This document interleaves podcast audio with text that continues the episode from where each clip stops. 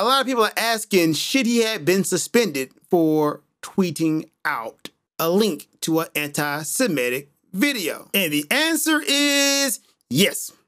Yes, definitely should have been suspended. Without a doubt, you had to do something. You guys leaving out a whole lot of details when y'all getting mad about this Kyrie Irving thing. Kyrie Irving is saying that he read this book and he watched the movie and he agrees with it. That part is being left out when people are talking about his suspension, but I want to point that out. Kyrie Irving said he read the book, he watched the movie, he believes in it. That's an endorsement.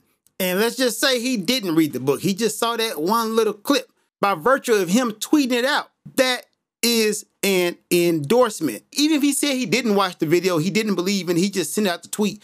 By him sending out the tweet, that opens up the door for me to ask, look, bruh, do you believe in what this video says?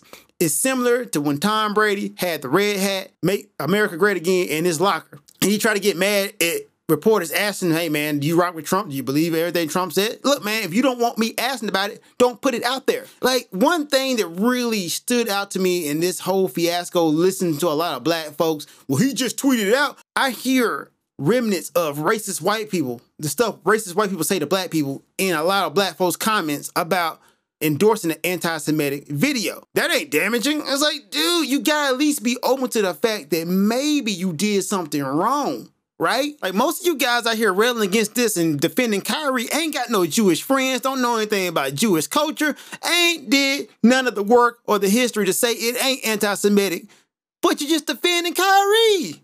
That can't be the standard, especially if you're a guy of the stature of Kyrie Irving, who has a high platform and a high visibility rate. You got to be open to the fact that maybe you did something wrong. But Kyrie doubled down, which is the choice. Like, look, man, you can apologize or you can just thug it out. And if you thug it out, you got to be ready for the consequences to come, because maybe you can be wrong. I didn't do nothing wrong. I'm going to stand on what I believe in. And once you make that principle stand, you got to take what comes next, guy. And now let me just address the Amazon part, right? Because I think there is an honest question. Like, why was this link readily available on Amazon if it's so damaging and it's anti-Semitic? That is an honest question to ask. But ironically, this goes to my same discussion last week I did about free speech. Like, most of you guys don't know where freedom of speech is. A private company has a right to choose what they have on their platform. You have a right to be a racist asshole, and maybe the Amazon company wants to have all this racist anti-Semitic stuff on their platform. It is their right. Just like it's your right not to shop there. Just like when black folks got mad about the Juneteenth ice cream, Walmart pulled it because they want black folks to shop there. It's your right not to shop there.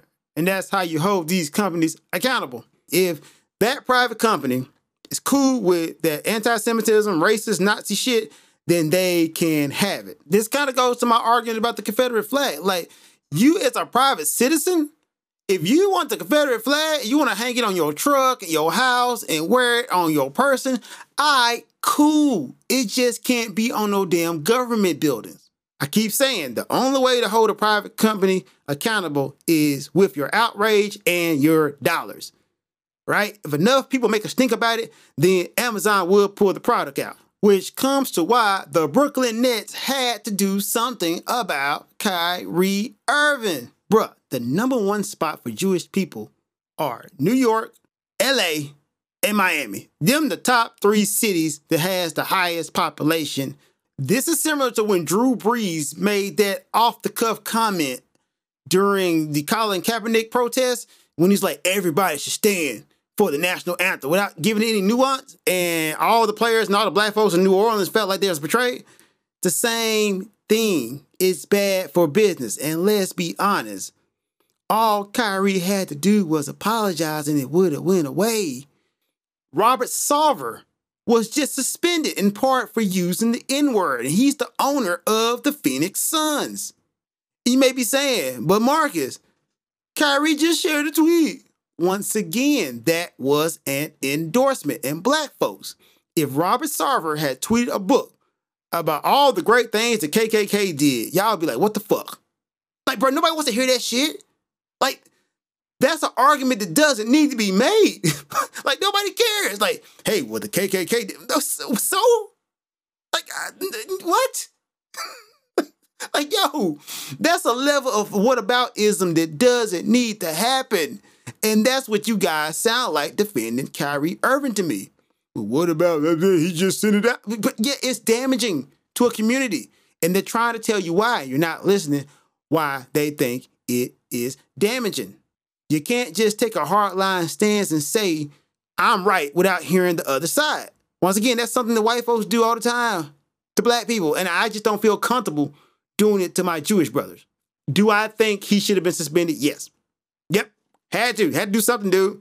Bad for business, man. You can't have that stand. You can't let that slide. And there's been many examples of this being done for black people, right? And like Kyrie Irving apologized and he said he sees the error of his ways now. And I'm pretty sure that's all because of that money. Because Kyrie Irving losing that money right now. Man, Nike suspended his deal. The Kyrie 8 is going to take a time. Like, yo, it's going to take some time for the Kyrie 8 to come out. And I ain't going to lie.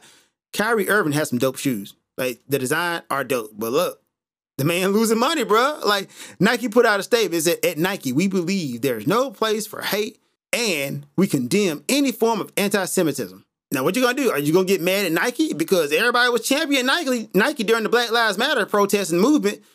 People was wearing Nikes like, yeah, Nike, taking a stand. Yeah, against hate. Because they listen to black people. I can't get mad because they listen to the Jewish community too.